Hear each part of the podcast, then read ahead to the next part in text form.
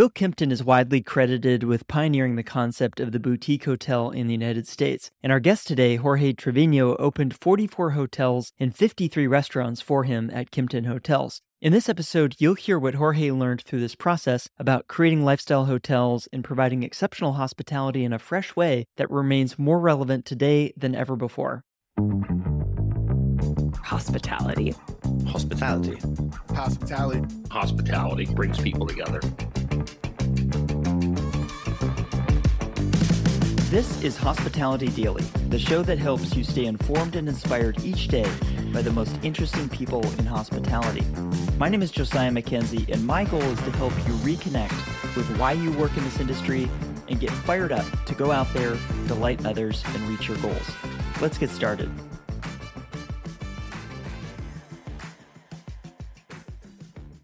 After I left Ritz Carlton and joined Kimpton Hotels and Resorts as a general manager, eventually I became the director of openings and transitions for Kimpton Hotels. And then both over the hotels and the restaurants. Not only did I get my dream job, it was a full time job. So, and it was really exciting. Kimpton Hotels and Restaurants was so influential in what's happening in the in the world of hotels and, and restaurants today. I mean, now most luxury brands and lifestyle brands have great chefs running the restaurants, whether they're contractors to work for the company or third party leases or whatever they are. That is just what Bill was the first one to say. We need our restaurants to be for the locals and our hotels to be for the visitors. And once the visitors know that the, our restaurants are visited by locals and are incredible, what a privilege it is for our guests to be able to eat there. And not only that, have room service from these incredible chef driven restaurants that were, you know, again, driven by chefs and restaurateurs. And that was the catalyst. And to go around with an incredible team of restaurateurs and an incredible team of hoteliers all over the United States and Canada to open these little neighborhood gems and then eventually bigger was incredibly exciting. And to see the excitement of the team that we hired and of the culture that we brought to different cities and different companies, because we were really catalysts. We were opening these little hotels in unknown neighborhoods in weird places in a way, but a year later or two, it was the epicenter of what was going on in that city. So that is what was so exciting. And I opened 44 hotels for Kim, and I think at the end was like 53 restaurants before I moved on to Commune and, and then what is True Roads.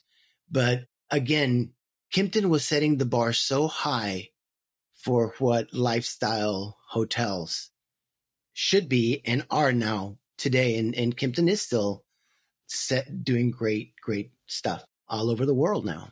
Thanks for walking through that because I, you know, I hear stories about Kimpton and you know, kind of what Bill Kimpton and people in the brand like yourself were doing to create that really laid a foundation. I think for many other hospitality concepts that have come since then.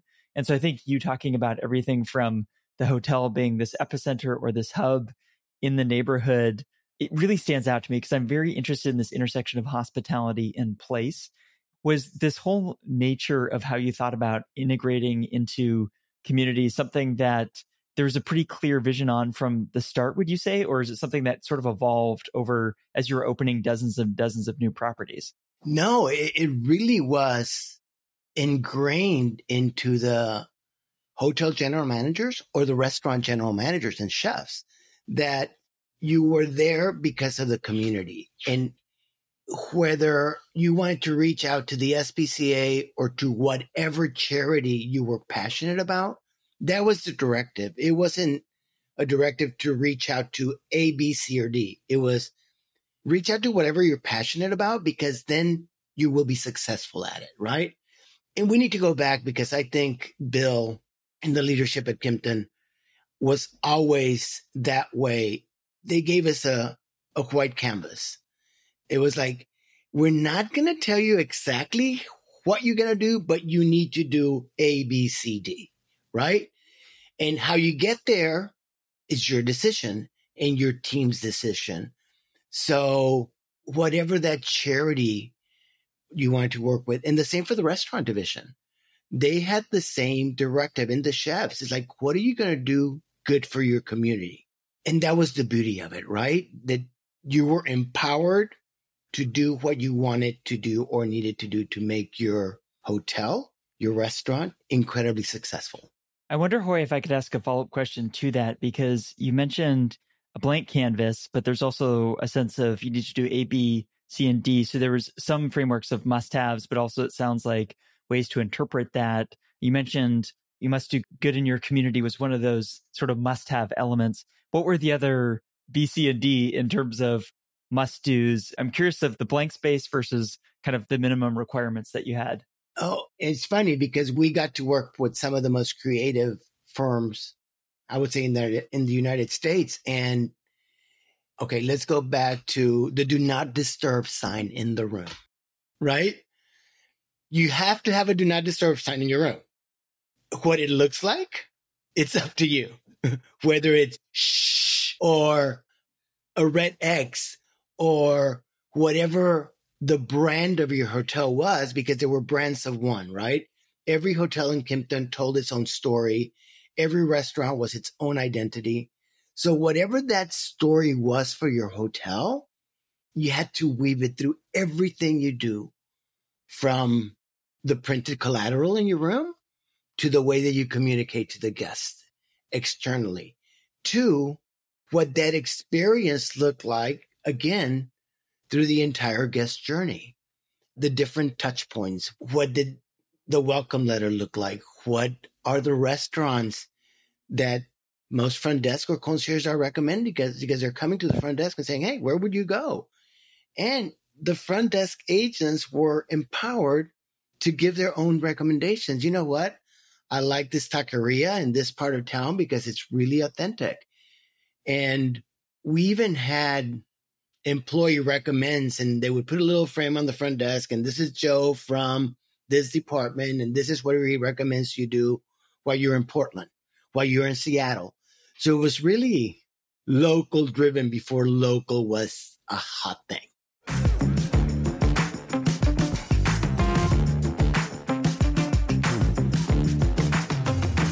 Great hospitality providers know that every touch point matters a lot so they spend a lot of time making sure that each interaction better serves their guests and makes life easier for their teams.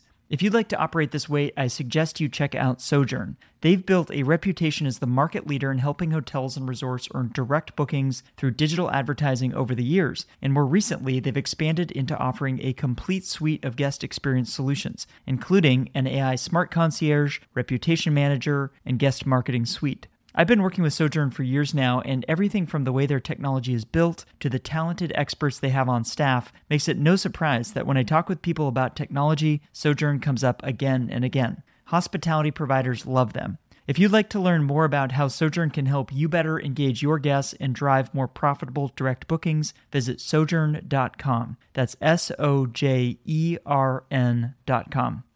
Before we go, I want to let you know about a few more things. First, if you haven't done so already, subscribe to this podcast on Apple Podcasts, Spotify, or your favorite app to stay inspired each day by actionable insights from the most interesting people in hospitality.